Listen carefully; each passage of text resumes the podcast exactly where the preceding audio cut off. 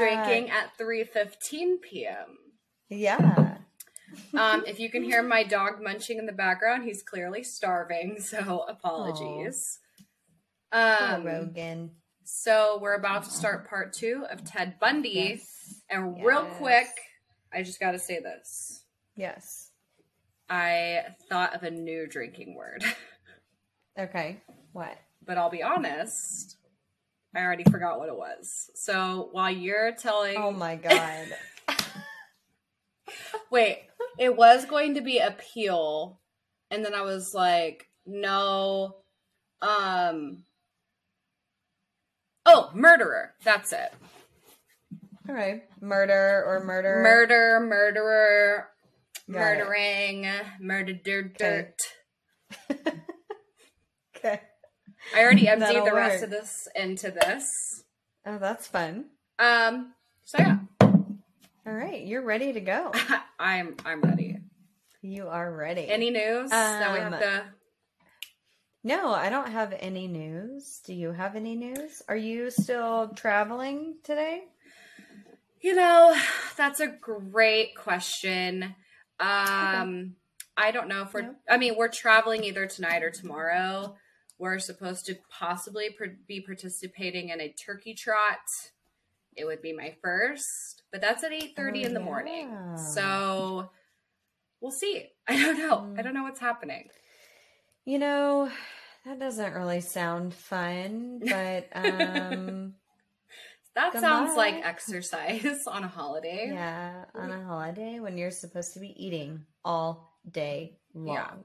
What are you thankful for? Um you, Aww. our podcast. That's about it. And uh, it. nothing Yeah, else. nothing else. Nope, nothing. ah, yeah, nothing really comes to mind. oh, we do. Okay, this is stupid. What? I literally don't know why my brain went here. Maybe it's the wine at one o'clock, but we got matching Probably. handbags. We're basically morphing We- into each other. we are. So Alexa bought her Tesla. And I think we Yes. both knew that like, hey, we're in the market for Teslas, but we got the actually, I actually I did not know that you were even interested. Oh, really? until after I ordered mine, and you were like, "Oh my god, I've been thinking about ordering a Tesla." Yes. And then remember we had that conversation. I remember I was in Fayetteville, and I was telling you like what to do and what not to do. Yeah. Remember, I was like, "Make sure you do this or don't do this or look into that and Yeah. do that," and you're like, "Oh my god, I had no idea." Because I I'm don't like, know yeah. anything. well, I I, researched for a hundred hours, so yes. So we both have matching matching Teslas, except We do. I have white interior, you have black. And then yes. Alexa recently um is renovating her home Yeah. and was like, "Damn, your green couch is fine as fuck." So you almost got the exact fuck. green couch. Almost did. Didn't want the exact one, but Please, please, it's a great couch. But it is great. I love Um, the color. But you got like a lighter green, and then we ended up with the same handbags too, an MCM leather embossed, or not embossed, but leather like printed. Uh, yes. Im, imp- I don't know what you call that, where it's like pressed. yeah, like the emblem. Yeah. Like their emblem is all over it. yeah. So except hers is red and mine is black, like my soul, Yes. and hers is red You like her know- internal organs. Red like blood. Yeah. At least if I'm bleeding, I can like use it and wipe it up and you won't even see. Exactly. Like- There's a body, and you're like, hmm, bag. Hmm. Right there. Right there. Conceal. Conceal the evidence. All right. Well, now that you've uh, publicly stated that, let's get into Bundy part two. Yes, Bundy part two. So before we get started, again, just our disclaimers so we don't get sued. Um, our videos. You know what? My let me just say this. My favorite are the part tours because we're already drunk. Yes. We're already drunk. It's fun. It is so fun. Fun. Okay. Part Ah, two. yeah. Here we go. Disclaimer. Our videos and podcasts are for entertainment purposes. All information discussed was found on the internet or a book. Uh, keep in mind, we will talk all things sinister that may not be suitable for all audiences. Viewer discretion is advised. Oh shit, we didn't do our something spiked again. Do we need to do that? Yeah, I mean, we're sipping on the same thing that we were last time. Uh, I have, yeah, I have an espresso um, drink, basically a spiked espe- espresso or spiked coffee with tequila in it. And So uh. Cadence is drinking wine. From South Africa with hints Oh. of strawberries, mint, and orange. Orange. All right. And in our merch cup. Woo! Okay, anyways, continue. I know, I know. Okay. So we had talked all the way up through January 12th, 1975 on part one. We ended with Caryn Campbell. Um, her and her fiance were on that ski trip in Aspen, Colorado, where Bundy unfortunately murdered her. Yeah. Drink. Oh shit. See, this is a good one. I should have thought of this first. Yep. Uh, fast forward to August of that year, so 1975.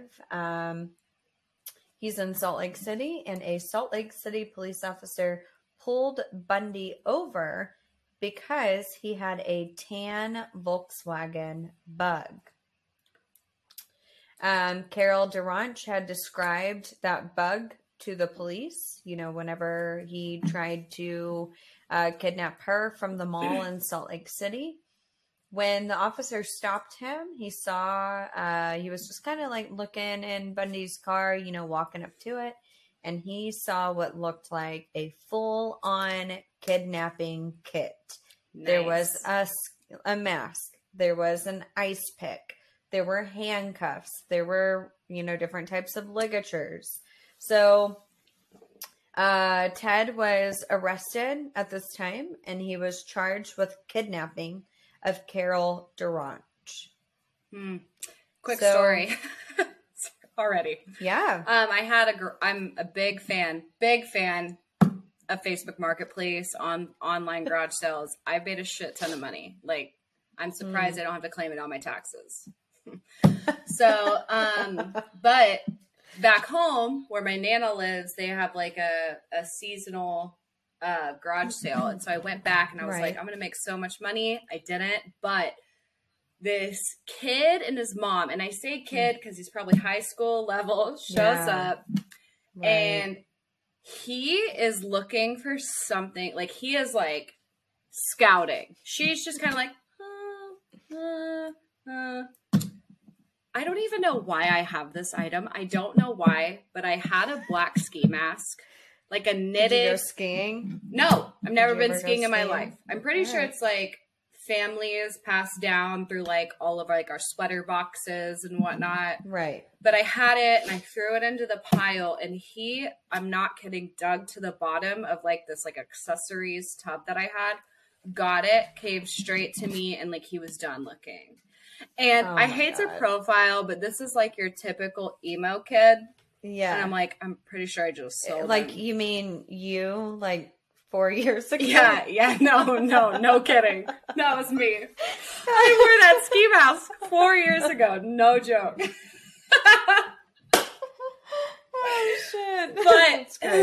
But I'm like, I just sold a mask to the next school shooter. Like that's what I felt like, and I was like, damn, wow. But that was me judging. Shouldn't judge. Nothing's happened. But anyways, You don't. know. There's no reason. There is zero reason to own a black ski mask. Zero. Zero. Zero. Anyways, continue. Yeah. Yeah, you know, anymore, like if you are gonna go skiing, you have a mask that like comes up to like above your nose And goggles. wear it around your right? neck. Yeah, you wear it around your neck and you pull it up and then you have goggles. Yeah. So there's no reason for a black ski mask unless you are up to no good. Correct. Point blank. End of Moral of the story. Right. Um. So he's in jail, right? Uh. Finally. Completely stating, yep, finally in jail for the first time.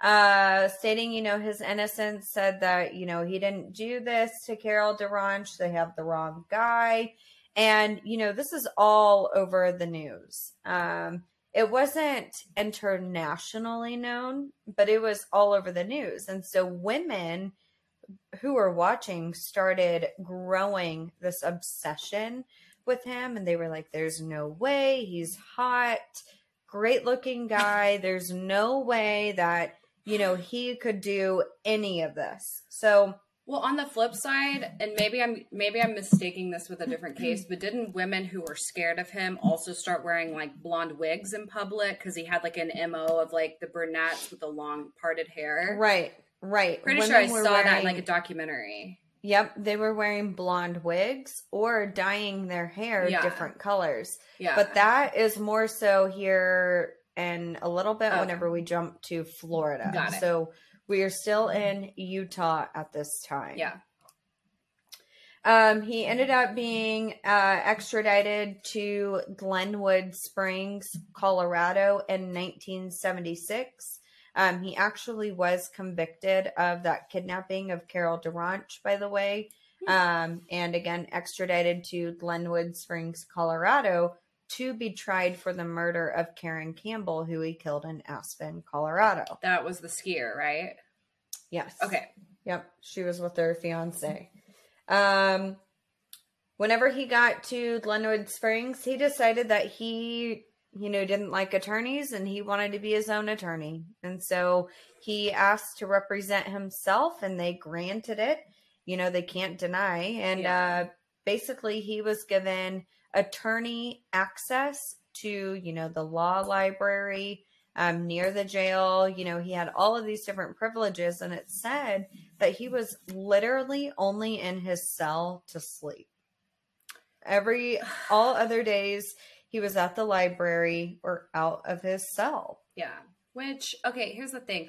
But again, I feel like this is a common narcissistic serial killer trait: is that a lot of Oh, them sure. want to represent themselves Oh, because of their narcissism. Oh, I've got this. I can Yep, trick anyone. But what's scary Right. about Ted Bundy is he knew the law. he He, knew the knows law. psychology. Like he's actually knowledge He has knowledgeable in this in this situation. So that's terrifying for Yeah. Yeah, absolutely.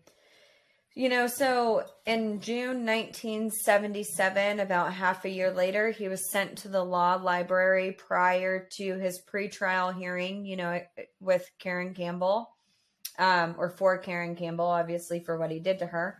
Um, and he jumped out of the library window and escaped. Oh my gosh, wasn't that in the Zac Efron movie or was that a different Yeah. Okay. Yeah. I was gonna say It was. I didn't know that fact until I Yeah. watched the Zac Efron movie and I was like, Oh, did no he way. really fucking do that? That's insane. Oh, yeah. Oh, yeah. How So do you let escaped. a serial killer jump out of a window and escape? Yep. Well, he was in a library and there was a window and he took the opportunity and you know, he asked for his space whenever he's doing his research, you know, to defend himself and they let him in the library by himself in that room and he just jumped out. Stupid. Saw that opportunity. Yeah. Awful. Crazy. I know. So 8 days later he was captured. Um, but then he ended up escaping 6 months later on December 30th, 1977 from his actual jail cell. So he was at this time minimally eat, eating, like only eating what he could to like stay alive and to have some energy.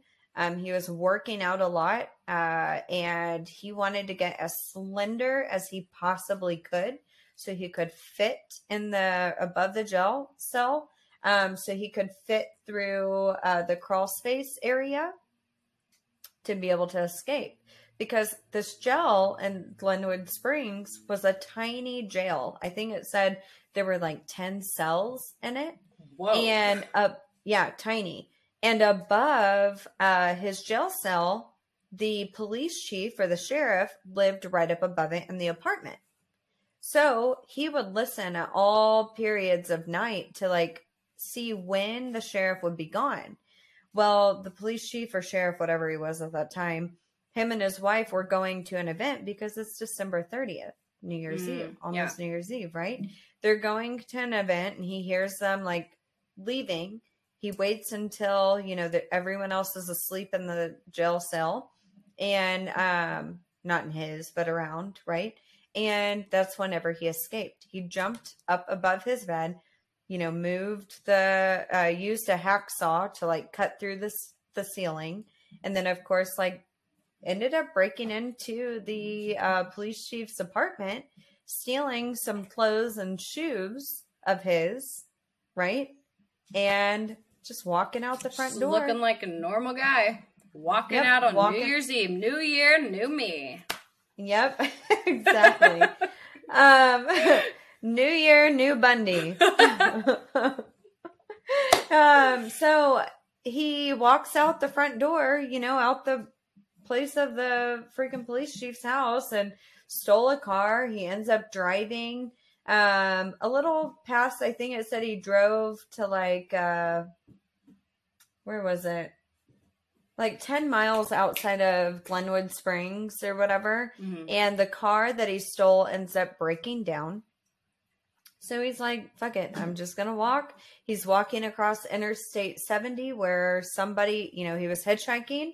Uh, someone picked him up and gave him a ride to Vail, Colorado, which was about 60 miles um, to the east of there. Uh, from Vail, Colorado, he then caught a bus to Denver, Colorado, uh, where he then boarded a flight the morning of New Year's Eve to Chicago. So How does he board a flight when he is an incarcerated then- criminal? Nothing. But back then, think the about system? technology. Think about the technology wasn't there. Everything was done on paper. Like if you went But they to don't buy have like an there airplane was ticket, no sort of criminal database at airports at all. no, there's no criminal database at airports today. They only get Wait. flagged by the government. Yes. If you were to go and rob a bank Okay. today, and if they didn't know who you were specifically, okay, they just said, "We know it's Cadence Miller, and this is a, you know, a possible. Um, this is possibly what she looks like. She's blonde, you know, five foot four, whatever. There are so many blondes out there you know, that fit 115 your pounds. description. yeah, right. Luscious lips. But there are so many blonde women that fit your description. By the time you get to the airport, Mhm. I mean, there's no like federal database to be able to say this woman, Cadence Miller, is not able to board this flight. I'm just surprised that when you get booked, let's say for something in jail, they don't do something Yeah. like because you know how you can scan your license and all of that. Where like, right. but I guess when you get to the airport, excuse me, when you get to the airport, you don't scan your license. So never mind. No. I'm an idiot. Okay. Yeah, they're just looking at your license Yeah. or your passport. And uh, in these times, you didn't even have to have a license. You would just say, they would say, okay, what's your name? Where do you need to go? I'm Ted Bundy. I need to go to Chicago. All right, Yeah. Ted Bundy, we're going to get you a flight to Chicago. Yeah, crazy. And at this time, I mean, Ted would make up names. He would say, you know, his name was, you know, Harold Carlo or, you know, whatever. like, he would literally make up names and Carlo, you know, change his identity. Yeah. yeah, I don't know why Carlo came to my mind.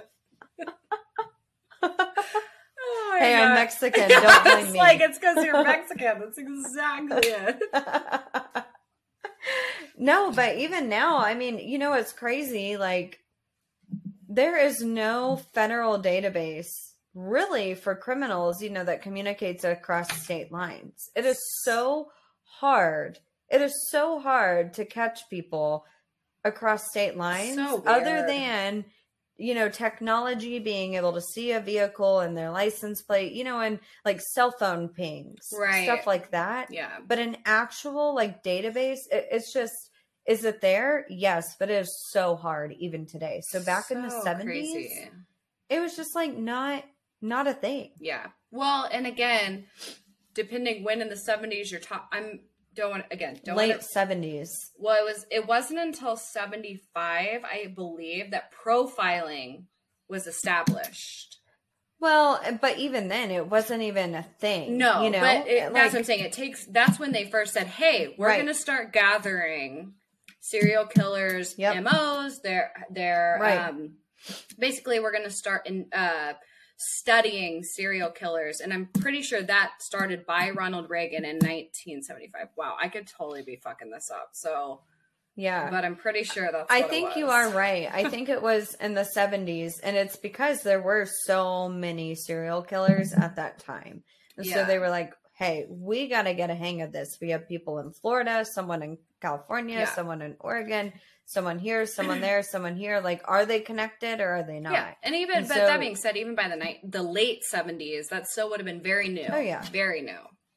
Very, very new. So Absolutely. anyways. So, you know, he uh, gets a flight out of Chicago, um, or sorry, to Chicago, right? The morning flight to Chicago, the morning of uh, New Year's Eve. In the meantime, back in good old Glenwood Springs, Colorado, they do not know that he is missing until noon on New Year's Eve. So he had seven a 17 hour window a, ahead of them Jesus. to be able to escape.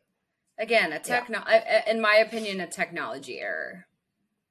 Lack of Oh, for sure. technology, lack of technology. Lack of technology. And, you know, so from Chicago, Bundy ended up traveling by train uh, to Ann Arbor, Michigan. Uh, here he stayed there for a couple of days. Um, five days after arriving, you know, in Ann Arbor, Michigan, he stole a car and drove to Atlanta, Georgia, where he then ditched the car and boarded a bus and arrived in Tallahassee, Florida, the morning of January 8th. Okay. So January 8th, 1978. You know, and it's crazy because he literally didn't have any money. So what he would do is he would like steal cars and women would leave their purses in the car or the man would have their billfold or their wallet, you know, in the glove box and they would he would steal whatever he could, you know, so that way he had money to board a flight, to board a bus or you know, to do whatever he needed to do, get gas, whatever. Yeah. Man, but that's a Crazy. long ways to travel. I mean, even if you think of like Yeah. Chicago to Florida, that is that's a oh, long Oh, yeah. way when you have nothing. Yeah. And you're on the run. Right, and you're on the run. I mean, granted, for him at this time, was it national news? You know who he was?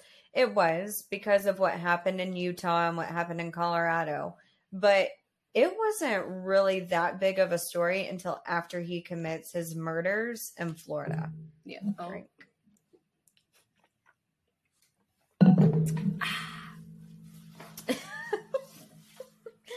Um, so he ends up renting a place and uh, right near what? Well, could you imagine Oh. being a criminal these days and trying to rent I a place? Oh, I know. It's not even like an option. yeah. Unless you're like on the north side or, you know, a rough area where they don't even care. Yeah, where you're like, I'll pay money. cash. Right. And they're like, all right. we won't ask Um, he- questions. Yeah, so he ends up running kind of like a studio apartment, um, and he uh, rents the room under an alias, Chris Hagen.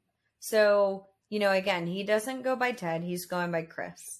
Um, and this place is right at the University of Florida. So Florida State, sorry, Florida State University, Mm, okay. um, Tallahassee, Florida. So it's right there at that campus. Yeah. Um, you know, and at this time, does he look like a college student? No, he looks a little old to be a college student, but then again, he technically was still in school because he was a law student in a way, even though he hadn't been, you know, in a year. So he kind of did fit in. Um, fast forward to a week later. So he's only in Tallahassee, Florida for a week, and it's rumored that he told Um, I think it said he told Ann Rule, if I remember correctly, or Mm. somebody told them that whenever he got to Florida, he wanted to start over. He didn't want to commit any crimes. He wanted to be a good guy, didn't want to kill anybody, literally wanted to to be an upstanding citizen in the community because he was on the run and he didn't want to get caught again. Okay. So, from January 8th to January 15th, he did that. But on January 15th, literally a week after arriving in Tallahassee, Florida, he broke into Florida State University Chi Omega um, sorority house at 2:45 in the morning. This is very graphic, just FYI. Um, he first went into Margaret Bowman's room. He bludgeoned her to death uh, with a piece of wood so oak firewood, um, bludgeoned her to death as she slept, and then strangled her with pantyhose. He then went into Lisa Levy's room down the hall. He beat her unconscious. He strangled her, tore off one of her nipples, um, and ended up biting her left butt cheek as he raped her with a can of hairspray. Oh my god. Yeah. Oh. He then went into the next room and attacked Kathy Kleiner, um, again with the same piece of wood, broke her jaw, ended up like uh, dislocating her shoulder. Um, then went into Karen Chandler's room, who suffered, you know, beat her too. She suffered a concussion, a broken jaw. She ended up losing some teeth. Uh, that's how hard he hit these women.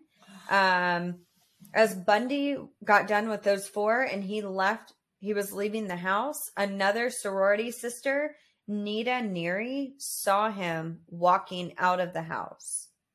Didn't Oh know who he was, didn't know what had happened. Because not only her, but 30 other women that lived in this house didn't hear a sound. That is insane. Because Yeah, that was going to be my first question is if someone is being bludgeoned to death, you're probably going to hear something, I would a, think. a little bit of a scream. You're definitely going to hear some thumping. But Well, and even if it's not a scream, wouldn't you think that, like a moan or something, Something. some sort of sound from a the bed body? squeaking, like something. Yeah, something. Yeah, nobody heard That's literally scary. anything. I think the scariest part of, well, other than the, the rape and torture and everything and the murder, Yeah, murder. is uh, the fact that most of the places that he broke into and did this, there were multiple people in the house. And for me, yeah, I, I always find so much comfort having, you know, More Nick people. or people in the house, even Yeah. having my dog. Like, I'm like, just Yeah. something else moving around in my space. right. So I, I think that that takes away so much security from you. It is so terrifying. And Yeah. this is just like one of those things that he did. Yeah. Mm. It's just crazy. So, uh, the detectives say that those four um, attacks took less than 15 minutes. Yeah, he was in that house, attacked all four of those women, did all all of those things, and left within 15 minutes. Dude, that is a rage. yeah, that is a a rage. rage. That's like seeing seeing red. Yes. Yep. Oh my god, 14. Think about 14. like mm, I can't even do the dishes in 14 minutes. No. Wow. Yeah. Wow. Yeah. Wow. So he leaves, right? Nita Neary saw him leaving, but didn't know who he was. Just saw a man exit out of the house. Okay. Um, literally eight blocks down from this house, Bundy, right? Immediately after, Bundy breaks into the basement apartment of Cheryl Thomas's apartment. He attacks her. He dislocates her shoulder, fractured her skull and jaw in five different places. And she ended up living, but she was left with permanent deafness in one ear. Um, and equilib- equilibrial damage, which ultimately ended her dance career. So she was a dancer, but because of this, she was no longer a dancer. That's so sad. Yep. So police are at the sorority house, then get a 911 call, you know, from this woman's house eight blocks down the road. When they get there, they see uh, not only do they find a semen stain on her bed where he had attacked her, but he left the pantyhose mask that he had made and also Mm. strangled the first woman with. And it had two male hairs in it. And this will be crucial evidence, you know, that they use against Yeah. him in the trial against all of these women. Wow. Wow. Yeah. Yeah. So it is said that this short attack on these five women are the most women that he attacked in a solid period of time. Normally, it would be one woman, one woman at a time. So, you know, he would attack one woman, he end up killing her, um, you know, raping her, whatever, and then he would find somebody else. Or there would be two women max, where again, you know, he would have one of them tied up and the other one he would be raping and beating and letting them watch before he would murder them. So, Wow. yeah. So it's just it's it's crazy. It's crazy the amount of rage, like you said, you know, rage Yeah. that he saw. And still from I mean, from what I've read to this day, people don't know why, but again, he profiled these women and it said that he would watch these women and see where they would go, what they would do, who they were, and you know he had been peeping being a peeping tom since he was a teenager Yeah. so he specifically picked out these women to attack Yeah. Wow. Just yeah he kind of I mean, he is prolific. He is Yeah. famous for I mean, they literally used him as an example for profiling and everything else. Yep. Um yeah but and and it's crazy how he fits all the marks of like what we think Oh, of for as sure. serial killer. yep The peeping, absolutely. the raping, the I mean everything, the disguises, the Yep. the mo, how you follow like a certain mo. I mean, just everything. yeah right Crazy. um so february 8th fast forward you know half i don't know 20 days later or whatever um he ted ended up driving to jacksonville florida which is about 150 miles from tallahassee. He stole a van um and he sees a 14 year old girl uh in a parking lot. Um she was the daughter of jacksonville police chief of the jacksonville florida police chief. Um bundy approached her in the van and said richard burton fire department and shows like a badge and she was kind of confused. Thank God her brother starts walking towards his little sister in the van, and Bundy got spooked and drove off. Thank God, because that would have been Yeah. Well, less than 60 miles later, he drives away and goes to Lake City, Florida, 60 miles away.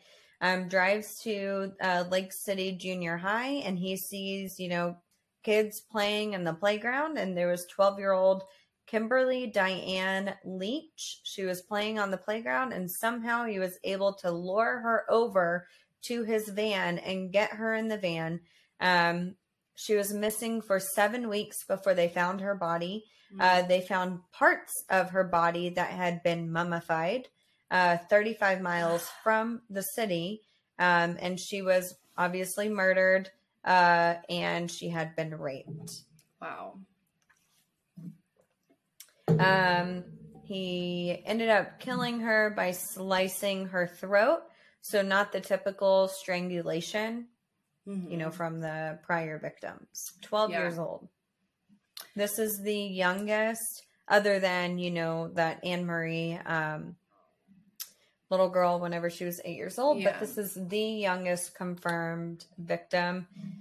of his. This is one thing that this was the case they talked about in the film that I was reference referencing with uh Mhm. man, and I forgot to look up his name again. The star um actor in Lord of the Rings is in Mhm. it. Um anyways, it's on Amazon Prime. You can rent it for like four bucks, but they focus on that and in Bundy's final days, he stresses that you know the guy uh the agent agent Hag Hagmaier was that his name Yeah. was like stressing, man, give these families some peace, give these families Yep. some justice. You're going to be murdered Right. in less than 24 hours. Give them their peace. Just do it. Just Um, do it. Let Yeah. them, let them. But he stressed to this guy, at least in this movie, I don't know if this is factual, that like the 12 year old girl wasn't meant to happen. And he almost well, made it he sound thought like she was. He thought she was older than Right. twelve years old. Right. It, it said that he thought that she was like sixteen, right. so he thought it was okay. which doesn't make it better but he was No. like that was like a big part of it is like i didn't do this to children i didn't do this to children Right. i'm like well whether they're 12 or 14 or 16 or what like it, a Right. murder is a murder Right. Yeah. but also these are all children they're all children Yeah. so They're all anyways children of God. I, th- I thought that was that was an interesting part of it is yeah. how much he didn't want to be labeled as a child murderer oh, for sure. But he was. we're getting caught up in part two Yeah, we are. I might have to get a refill. I have like two sips left. um. All right. So four days later, he ends up stealing a good old Volkswagen Bug, um, his favorite. yeah Uh, he drives to the Panhandle of Florida, so Pensacola. Uh, three days later, on uh, February fifteenth, around one a.m. in the morning, um, he was stopped by Pensacola police officer David Lee. Um, David Lee stopped him because it fit the vehicle fit the description of a stolen vehicle in the area, Mhm. right? Um, and so David Lee went to, you know, he asked Bundy to get out of the car. He was talking to him and asked, you know, told him like, "Hey, I'm placing you under arrest because this vehicle is stolen." Um, Bundy ends up kicking the legs out from underneath the police officer, and the police officer falls, and Bundy starts running. He's like, "Oh yeah, Oh I'm getting God. away," you know, like again. ninja shit. Yeah, right. And Officer Lee uh, fires two warning shots, you know, in the air, and ended up didn't even faze Bundy, but ended up chasing Bundy and tackles him to the ground. The two fought back and forth, and then finally, Officer Lee was able to cuff him and subdue him and get him in the back of his uh, cop car. That's insane. It's insane. So, you know, Officer Lee was going through the van, or sorry, the uh, Volkswagen Bug. There's so many damn vehicles that he stole, but um, the No Volkswagen kidding. Bug, and he sees two uh, license or two driver's license of two different women, and Bundy had over 20 credit cards of different people that he had stolen. So that's how he was able to, you know, to go to these different places Yeah. and pay for things and all that. Wow. So what's crazy is this police officer, this just tells you the lack of technology in that time. This police officer has no idea who he just arrested. He's arresting a man for stealing a vehicle. Can you his mind. imagine? And they and they're like, dude, this is Ted Bundy. You just booked Ted Bundy. Right. Right. Well, he Oh ends my up God. learning that whenever he gets to the police station. But in the meantime, while uh, Officer Lee is transporting Ted, he Ted told the officer, "I wish you would have shot and killed me. I wish you would have Mm. shot and killed me," and kept saying this over and over and over again. And then he even asked the officer, "If I try to run, will you kill me?" And the officer is like, is this guy like on drugs? Like, what's going on? Like, why is he asking me to kill him? Yeah. So it wasn't until later when they booked him, because when they booked him, he wouldn't tell him his name. He said Chris Hagen, then he said John Doe, But he wanted Yeah. to die so bad. but he wanted to die, but he didn't want them to know who he was because he was still out on the run from Colorado. Yeah. Keep that in mind. And so he was on the FBI most wanted list, you know, Mhm. and didn't want them to know who he was. It wasn't until like two days later um, where he finally said who he was. He Yeah. said that he was Ted Bundy. And so the police officer was like, Holy shit, I just arrested Ted Bundy He's for like, stealing a car. paycheck. Yeah, right? No kidding. Fast forward to um June of that year. Uh he was on he ended up going on trial uh for, you know, the Chi Omega homicides that took place of the sorority girls. Um more than 250 reporters from all over the world, not just the US, showed for this trial. wow. So Bundy's head became that fucking big. yeah. And not only did he think he was some sort of celebrity, you know, at this time, but women were so many women were obsessed with him. they were obsessed. So Yes. that was another thing that the movie went into was all of the porn, like the homemade porn Yes. that people would the pornographic images that people would send him and the agent Right. is like, "So, what do you do with those images? Are these girls you're going to get obsessed with?" And basically it was like, right. I I use these pornographic images to trade for cigarettes, to trade for Right. like amenities and For coffee jail. and and he's like, "Well, why do you do that?" And he's like, "Because I know there will always be more tomorrow." Yes. That line in the movie, Yeah. ugh, ugh, sicko, sicko. I know. because there'll So always be more tomorrow. Women Right. don't stop. Ew, gross. I know. It's so gross. It's so gross. Ugh. And you know, this is where like you were talking about um where the women would wear blonde wigs Mhm. because they didn't they I mean at this time the women in Florida up until he was caught um they were terrified because the women had long dark hair and it was parted down the middle and they were tall and slender and so they were terrified and so they would dye their hair blonde or cut their hair short or dye their hair red or wear a wig or Yeah. whatever to not fit that specific demographic or Yep. profile that Bundy was attracted to. yeah, it's crazy. So sad. Yeah. So, um, you know, during the trial, over 250 reporters showed up. Uh, Bundy had five court appointed attorneys, um, you know, that he had on his defense, but he demanded that he be the lead defense attorney for himself and that he handle it all.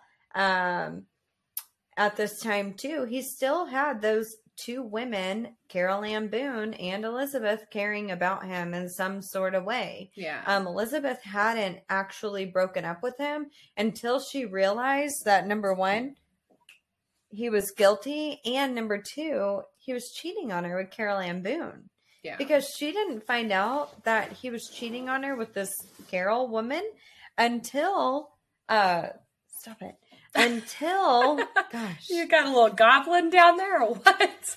yeah, my dog. Um, she uh didn't find out that Bundy was cheating on her until Carol Ann Boone showed up to the trial as well. So Elizabeth was there with his mom, Louise, Yeah. and Carol Ann Boone was there. And so that's when she was like, "All right, well, he's kind of a piece of shit," and That's when she been cheating on me realized. this whole time. yeah. Yeah, Yeah. that was the last straw. Yeah. God forbid he murdered all these people or Yeah, whatever, right. or he was out on the run. Yeah, murdered. Oops. Um, these women too, not only Carol and Elizabeth, but you know the random women all over the world, they believed he was innocent until he finally confessed to all of the murders. Was it true that he confessed within like the seven day period of his execution date? That's how the movie portrayed it. So, um, I would have to reference back to the book and see specifically the day that he confessed, but it was relatively close to it.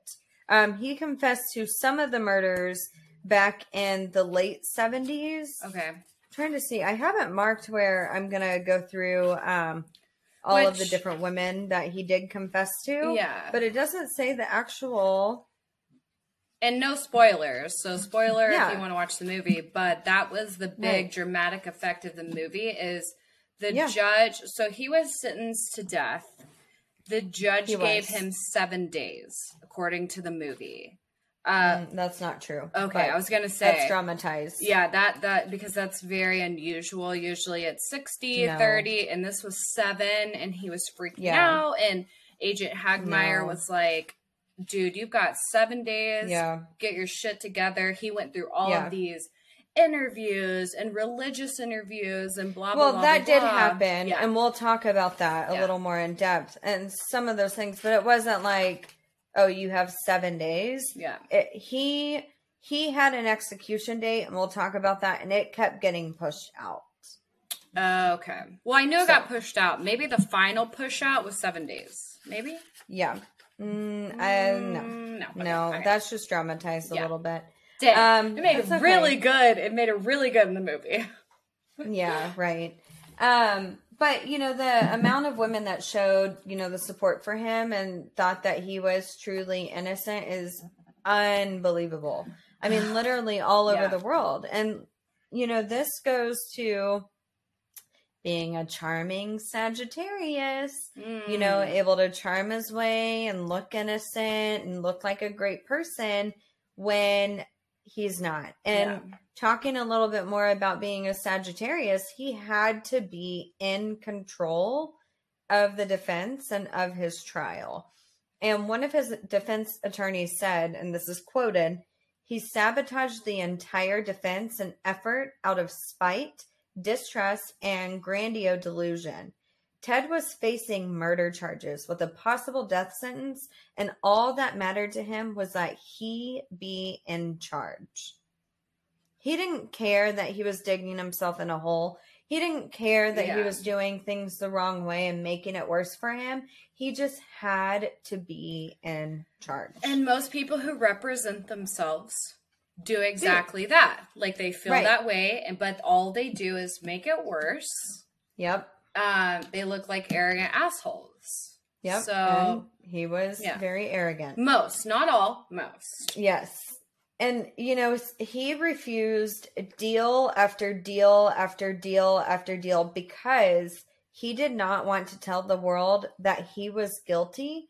And he did not want to tell the world that he did anything wrong at Yeah. that time. He also, to go along with that point specifically, and maybe you'll get into it. So sorry if I'm interrupting, but Yeah, you keep jumping ahead in the whole story. sorry, so sorry. He despised law enforcement. Mhm. So that was Well- another reason he refused like interviews because he was Well- very weary of that. he okay he was and he wasn't because he wanted to be law enforcement in a way Right. um it was more of like a jealous type behavior that he had towards them and he didn't like that he got caught Yeah. so Yeah. yeah. It's crazy. Crazy. Um anyway so moving on to a little bit of the trial.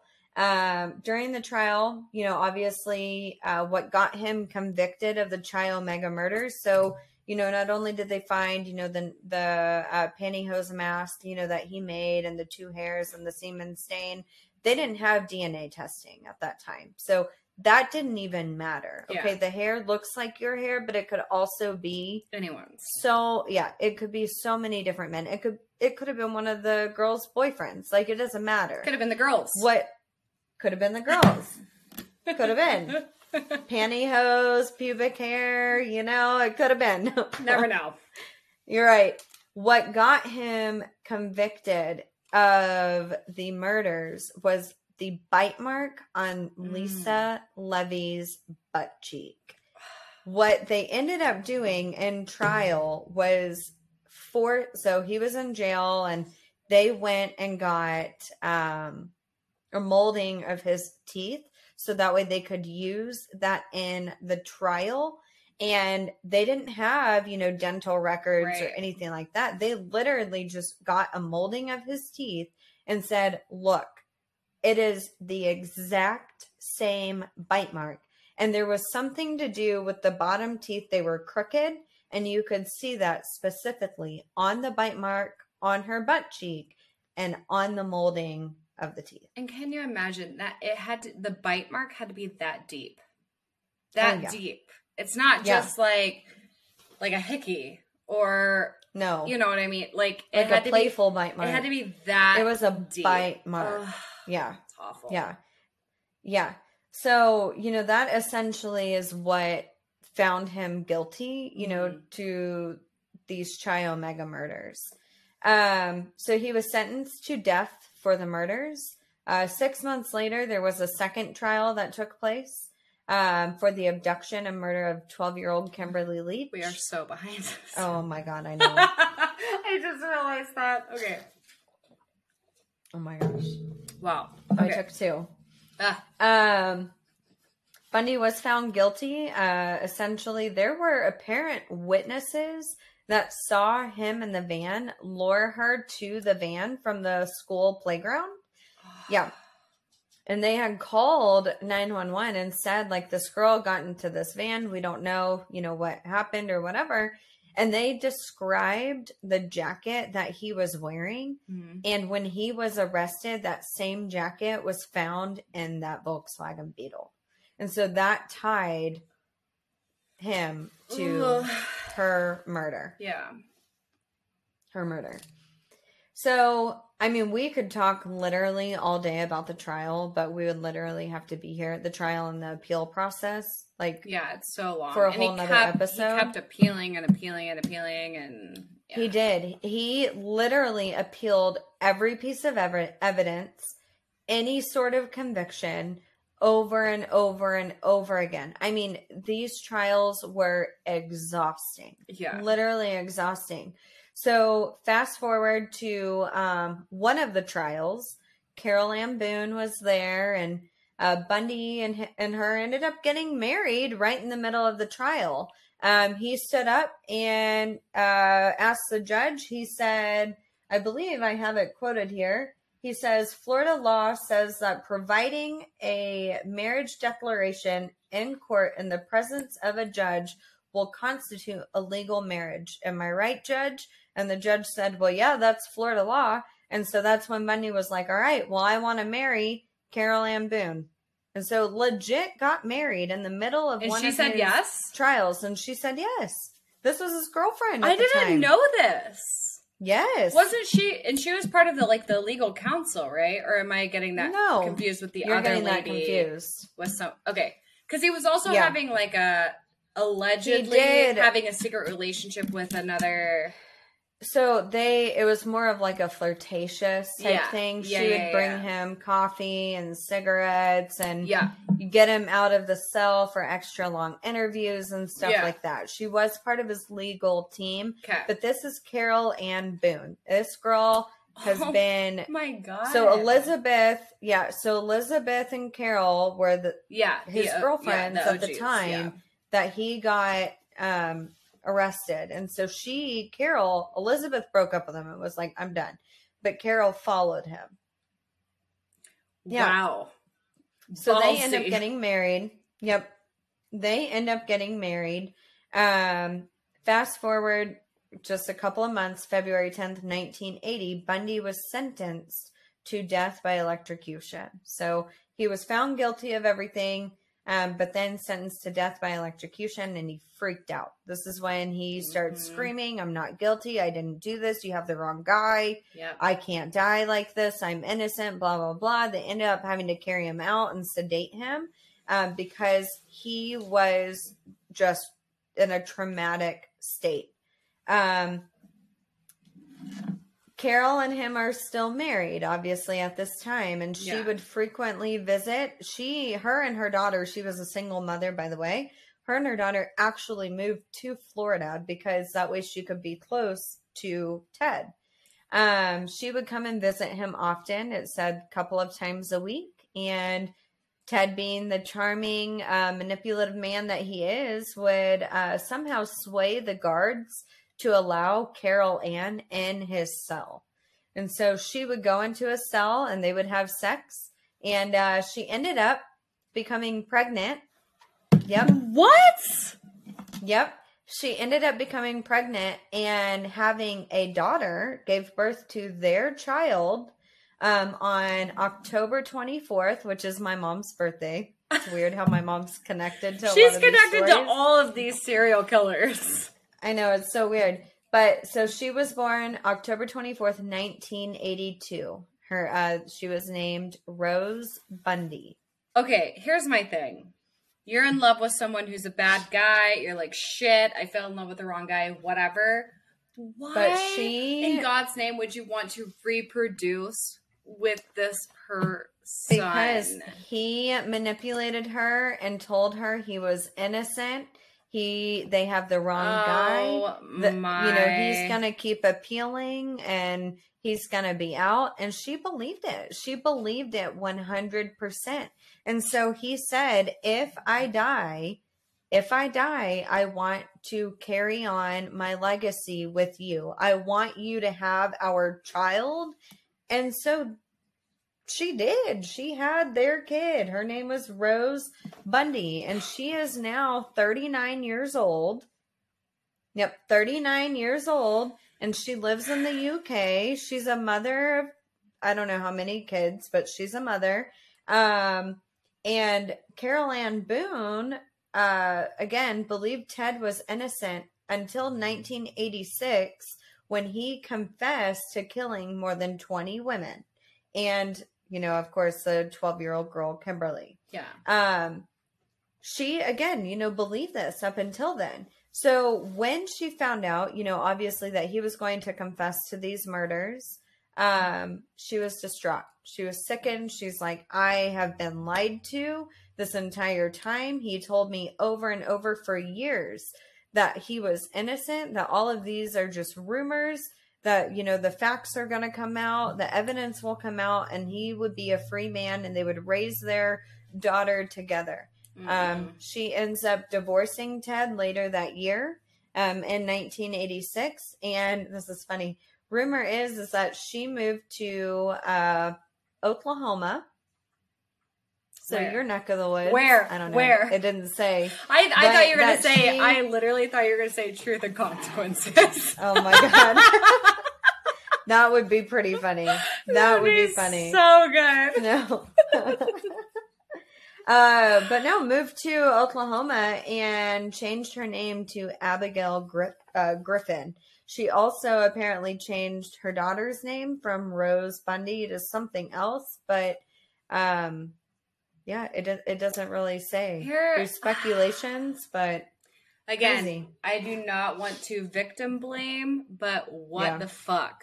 Like, do Yeah. not if it even if you think your husband is or whatever your lover is a hundred Yep. percent innocent, but you're sneaking into jail cells and having Yep. intimate intimate moments and Right. like how about this? How about we wait until the justice justice system does its job, and if you think it's failed, then yep. fight that. I don't know. We just Right. don't need to add a kid into the mix. Oh, I know. I know. That's but crazy. uh wow, so sad. so sad so um you know i want to talk about a little bit of the confession um so so he was found guilty right he confessed to murder of 20 plus women murder Oh shit. um, of 20 plus women at this time, you know, before he confesses, he's appealing literally anything that he, you know, has been found guilty of. Yeah. He is also interviewing with many, many reporters. So, Yeah. Um, many journalists, many retired detectives, um, many uh, psychologists, psychiatrists, literally anybody that he can talk to to get out of his jail cell. It has nothing, he knows deep down from one second.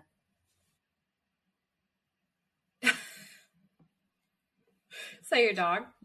Yeah, they were wrestling. Well, and Um, also wasn't it playing. to to and and again, maybe this is coming from the movie, but to prolong the death penalty. Um, towards the end, yes, Yeah, it okay. was. Uh, towards the end, it was. He was trying to do whatever he could to not die. Mhm. Um, but it was also just um, a form of self gratification because he was getting paid too to take some of these interviews Yep. and to do these interviews.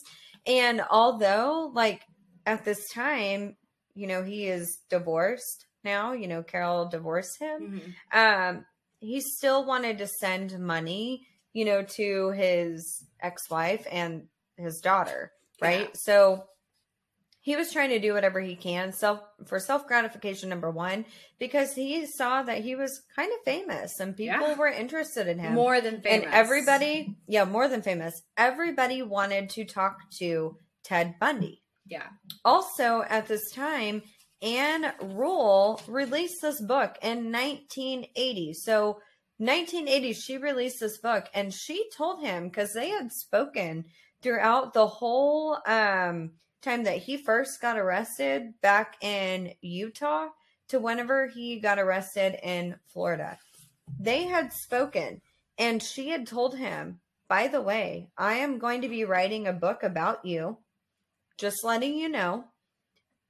I, and initially it said that she believed in her core that he was guilty, but she thought that everybody jumped to conclusions. So, the initial time of writing her book, that's why she kept coming back and adding additional information. So, in 86 and 89, and then in the early 2000s, because initially when she writes this book it's like okay i'm on ted's team then she moves forward to when he actually confesses and she's like well wait i'm not on his team like this is wrong and so it said that she asked him for permission to write a book and initially he was like oh my friend ann of course perfect write a book about me tell them you know that i'm innocent you know tell them all of these things Yeah. but then he reads the book, and it said that he read this like 10 times. And this is over 500 pages, right? Yeah. It says that he read this over 10 times. And there's letters in here from him that I'll read here in a moment. And he's pissed. And he's like, I cannot believe that my friend would say these things about me and tell all, all of these lies. And she came back and basically said, like, Ted, I'm a former police officer. They did the right thing. They went with the evidence. And I truly believe in my core that you are guilty. I'm sorry. You will always be a friend of mine. I will always value our friendship, but you are guilty. yeah. So it's just crazy. But on page um, 526, he did end up confessing. Um, this was in uh, January 1989, two days before being murdered. Murdered, executed, whatever. Drink. That was my last sip. I feel like I have to say that every time. Oh shit. Oh, shit.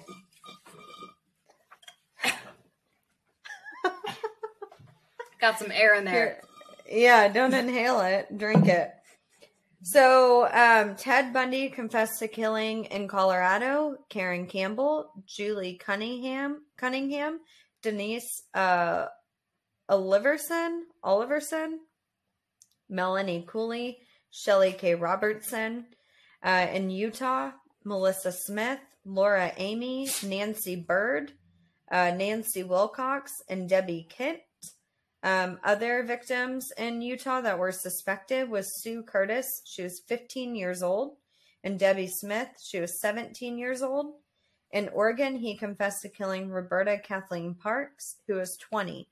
The age range of these women was between 15 and 26 years old. Um, also in Oregon, Rita Lorraine Jolly, 17, Vicki Lynn Hollar, and then in Florida, he confessed to killing Margaret Bowman, Lisa Levy, and Kimberly Leach, 12 years old. Wow. This was two days before he was executed. Um, And those are just ones that that he confessed he to, confessed that to. they knew of. Yeah. Yeah, that they that they knew of or had an idea of. Yeah. It's also said that he told Ann and other journalists that he killed more than a hundred women. Yeah, that's And- one of the things that they covered in the movie with Agent Hagmaier. Yep. Yep. So And he did end up developing a relationship with him. And I mean, we could go off in Yeah. so many different directions For with sure. the story. For It's sure. insane. Hence why this is almost 600 pages long. But it goes into all of that detail. Yeah. And it's just, it's absolutely insane. So um, I want to talk about his mom a little bit at this time because, you know, his mom never really left his side throughout the entire trial. She and her core knew that her Teddy was innocent. mhm. Um, and she supported her son through everything that she could possibly support him through. She said, quoted, Ted Bundy does not go around killing women and little children. She told the News Tribune this in 1980. After he was convicted of the Florida killings, she then said, and she said this too after, sorry, that prior quote, she said this after he was convicted, but she also continued to say, and I know this too, that our never ending faith in Ted is that he is always innocent. He never wavered and it never will. I'm sorry. Wait, wait, wait, wait, wait, wait, wait, wait, wait. Back up. Please don't use the word innocent. Yeah, she did. What? She said innocent. Yep, and this was in 1980. So this is prior to him confessing, but you know, still like they have evidence. They know that And he was women there. and children? That was People saw literally him. this is literally his MO. Yeah, Ted Bundy does not go around killing women and little children. I hate her. Hate her. I know. Hate her. And here's the thing. We've Yep. talked about this in previous episodes. You do some bad shit, I'm turning your ass in. So Oh, absolutely. here's one thing. something like that. If it's you know I- that shit, I have Absolutely. had friends, we'll call them friends, who have created, who not created, who have committed uh little shoplifting things here and there, whatever. I'm I'm not some tattletale, but you go and murder people, and they're they can Yeah. literally describe your car, your looks, what you wear, and it is verbatim. I am Right. turning your ass in. No Oh, question. sure. That is Yeah. fucking awful. So for his Oh, mom it to be like, he didn't murder women and children with long brown hair that's parted down the middle and drive a yellow Volkswagen with aviators. No, no, no, no. no. Shut Yeah. up. Oh yeah, Shut up. Exactly. And you know, it's just it's crazy because he, you know, he talks a lot about his mom, and he he always says that he loved his mom, and he knows that his mom loved him as a mother should love their son. But he then says that he never truly felt loved, you know, by his mom. And so for his mom to kind of be like, I don't know, in a way, like non existent, a non existent parent, but then come back and know that her son is innocent, like, yeah. get the fuck out of here. You didn't even know him. Well, you know here's the I thing mean? Like, too. I don't want to get too deep, especially after drinking. but here's the thing. At one we're gonna go point- down rabbit holes. fuck. Here we go. At one point or another, we've all felt unloved. Like, quote unquote, we've all felt unloved. We've all been through some sort of bad relationship, whether it be our parents Yes. or friendships or relationships or whatever it is. We've all at one point felt unloved. And you know what you do? You get Yeah. help. You Yeah. you grow, you get help, you seek Yes. healthy relationships. You know what you don't do? Fucking murder people. Right, exactly. And you I'm don't out. murder people. Yep, you don't murder people. You get help, you talk to somebody. And if you don't talk to somebody, that's shame on you because you know what? We Yeah. have so many resources available that are unlooked, you know, and that aren't Yeah. even thought of, or maybe they are thought of, but people just Yeah. like to make fucking excuses. You know those It's just help sad. those hotlines that Ted Bundy worked for? Go and Yeah, call one, one. of them. Yeah, call one of those hotlines and you might get Ted Bundy's daughter. No, just kidding. She's in the wow, UK. Wow. Wow. Yeah. Oh. God. I know, crazy, huh? So he's dead Crazy. Officially. So he's dead. Yeah, he's officially dead. So, um, you know, again, Bundy appealed, you know, literally all of his charges numerous times. We could have a whole discussion on that because it is so interesting. But essentially, the reason why he kept appealing was so he could push out his execution date. yeah, he was really Um, big he- on not dying, which is weird. No, he wanted to die in the prison of natural causes. He did not want the state of Florida to take any gratification in killing him. He wanted to die in prison of natural causes. Yeah. And so, um, needless to say, he fought hard for that to happen. And he kept appealing any little thing that he could possibly appeal. It even got up to the Supreme Court. It, it was insane Stupid. insane the amount of knowledge and opportunities you know that he had Yeah. um so the evening before the execution um he talked of suicide he told that you know that detective he also told um his uh psychologist that he wanted to kill himself and not because he was depressed not because he had any mental illness it was selfish again he didn't want the state of florida to take his life and to get the satisfaction of watching him die yep. Yep. so obviously, um, you know, he was talked out of that. He was blessed uh, before his death. Um, so he ended up having a father come and bless him and, um, you know, pray over him and all of that, which I don't really know if that even did anything to help him. But, yeah. Good know, luck. Um, Take that good luck with that- God. yeah. yeah, if that made him, uh, I don't know, if that made him feel better about dying, then whatever, whatever Yeah. helps. Yeah. No kidding. Um, yeah. So the morning of the execution, he talked to his mom twice. Um, and the last thing that she said to him was, "You will always be my precious son." Ew. Yeah, I know, I hate it. I Yeah. hate that. I hate that. I know. Be I do real. Be real with people. I hate that. Ew. Yeah, I do too. But then again, it's like, ugh, I, don't guess I know. feel like It's it, like- it's it's dying. It's, It's dying words. yeah, It's the last Yeah, thing I you say to someone. I know, Ugh, I don't know. Hmm. Wow. I know. Wow. So, um, hundreds of people also that night before and that morning of had gathered at the Raiford, Florida prison. It's now just the Florida State Penitentiary, but um, they gathered there. It was like a cookout. I mean, the night before Yeah. they were singing, they were, excuse me, they were dancing, they were chanting, you know, to kill Ted. Um, they wanted to make sure that he was actually going to die Yeah. because he had been appealing and his execution kept being pushed out. Um, but on January 24th, 1989 at 7:16 a.m. Eastern time, he was pronounced dead. Um, so he was executed, and at that time, those people that had camped out again were dancing and singing. They even shot off fireworks. It's Um, crazy. So if you watch this movie, which again, Yep. sorry, interruption. I googled it because it's been driving me crazy. The actor's name is Elijah Wood. Okay, he Elijah is Wood, the the guy from Lord of the Rings. Um, the Yep. the movie on Amazon Prime is called No Man of God.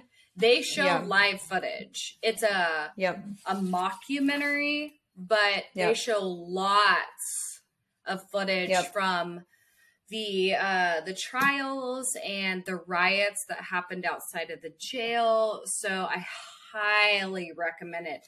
I mean, there were people the the signs and the flags and the protests outside of the prison Yep. are powerful. Yep. So Yep. definitely, it's worth a four dollar watch. I mean, it, Oh, it was sure. really, it was really interesting because it's basically everything that happened within his The investigation. the and the investigation. so after he's arrested, it's it's it's Mhm. fascinating.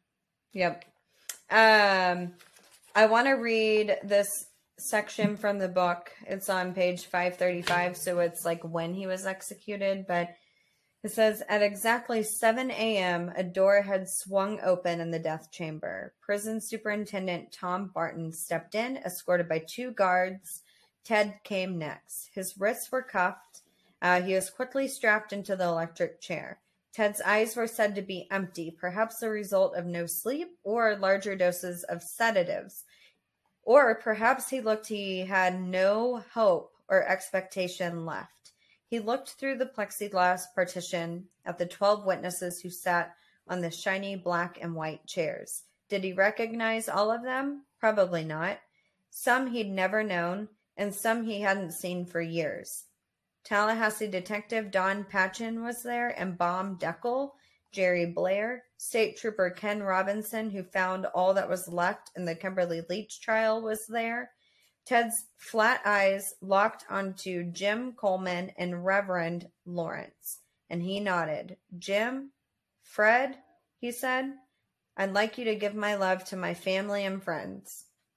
Barton would have one more call to make. He called the Governor Martinez from the phone inside of, inside of the death chamber. His expression unreadable, Barton nodded to the black hooded executioner. Nobody knew who the executioner was, but one witness saw thick, curled lashes fringing from his or her eyes, and we think it was a woman. I watched the television screen in San Francisco. The lights dimmed outside the prison once more and once again and then a blurry figure came out of came out from somewhere in the green building and waved a white handkerchief in, in a wide sweeping motion. It was the signal. Ted was dead, and it was 7:16 a.m. Yeah. Fuck. Isn't that crazy? It's it's deep. Can you? It's so deep. Can you imagine, like, No. just being a friend or a family member or even just a bystander of one of the people that he had killed, and he's that. finally dead?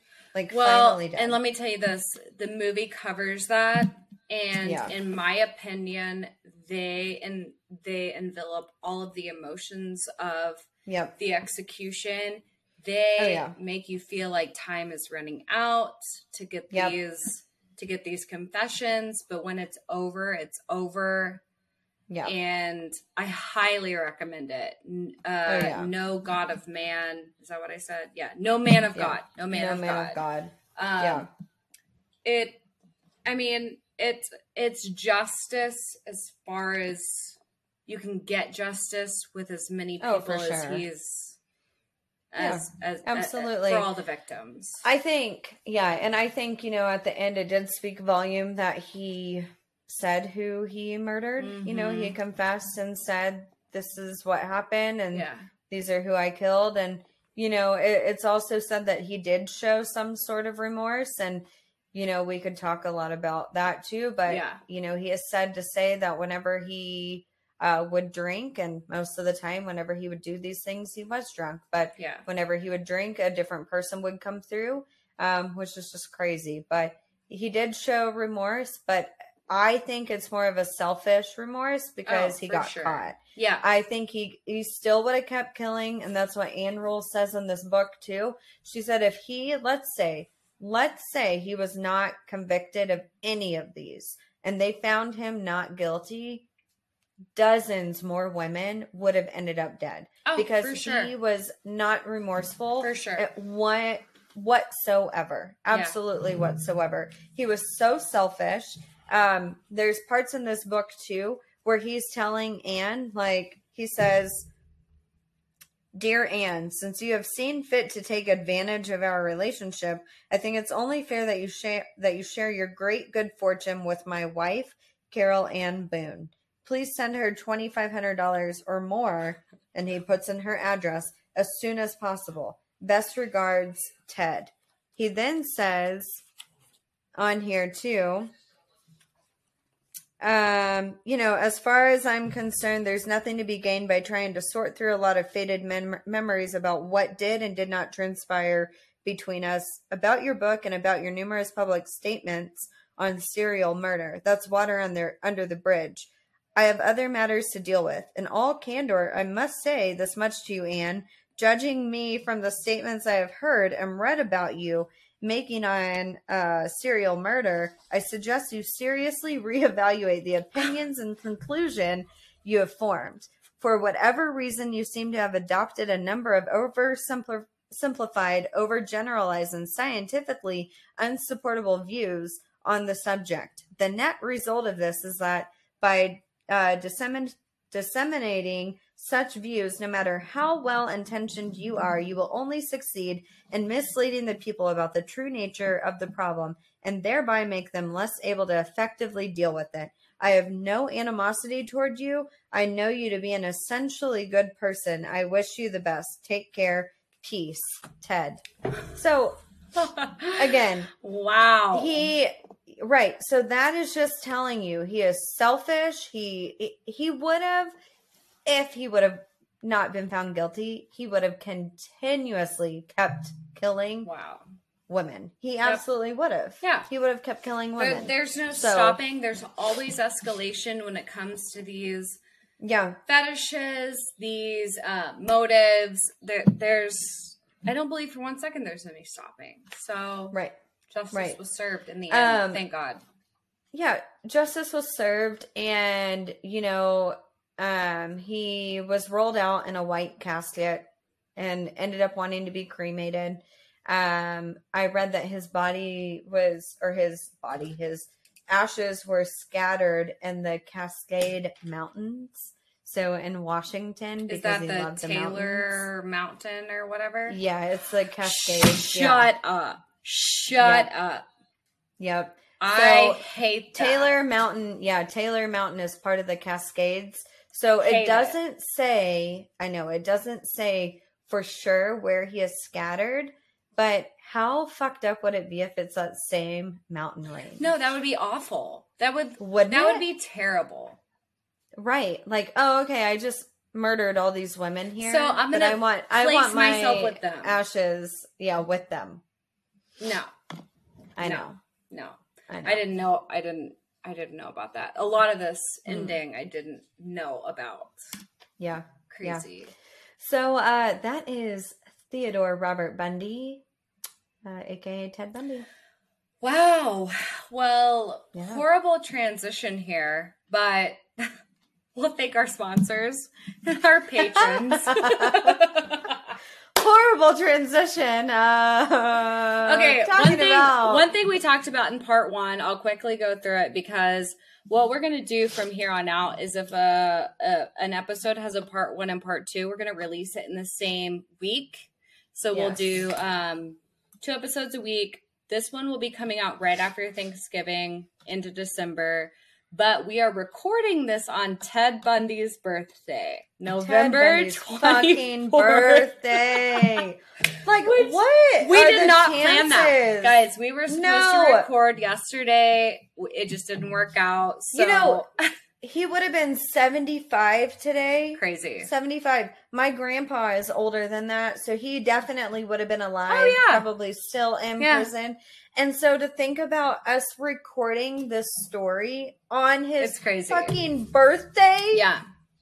What in the so world? that just worked out perfectly. But um Mm. anyways, Unreal. just like we'll make it quick since we already said in part one, but we do have a sponsor for the podcast now. It's Color Up CBD. Their Instagram, which is the best place to go and follow them, is color Yes. at Color Up CBD. Their website is colorupco.com. Yep. Yes. If you use the promo code Sinister20, that's all lowercase, you can get 20% off your purchase, and that's on Yep. all of their products skincare, Yep. everyday CBD products, dog treats, and so on. Yep. So, holidays are approaching. You should be getting this message somewhere in the beginning of December, so there's plenty of time. Send your friends some some nice little CBD. skincare. Yeah. Yes. Yes. Yep. Awesome. So that's it. Yep. And our patrons. Uh, Oh, yes, Thank yes. you. Yes. Do you want to name them again, or I'll try. thank you? I'll try. Here we go. Here we go. Here we go. Here we go. we have Annette, I always forget because I did not once again. I once again did not write them down. Annette, Nick, Valerie, Cheryl, Haley. We have two more. Seth and Adrian. Seth Or no, Sean. Sorry. Sean. Sean and Adrian. and Adrian. I was like, wait, Woo! Sean and Adrian. So thank you guys so much. Uh, you should Thank you already so have some exclusive content out for you guys, plus your Yes. discounts on our website. So go and check that out. Yeah, and let us know what you think. Yeah, you you guys get to give us feedback. Your feedback. Yeah, Yes, you do. you pay for that, so send us send us all the love or hate, whatever you're feeling. Yeah. Whatever you're feeling. and as always, freaking like, subscribe, download, follow, share, all of it. All of it. do all of those things. It helps us out so Yes, much. Even if you don't really care, does. even if you don't care, just do it. Just do it. yeah, just do it. Share it to everybody that you're friends with. Yeah. Please. Please. Please. All right. Well, even though it's late, happy Thanksgiving. Happy Yes. holidays. We've got some great stuff coming for you in December. We do. We do. Yeah. Okay. Bye, y'all. Stay sinister. Woo woo!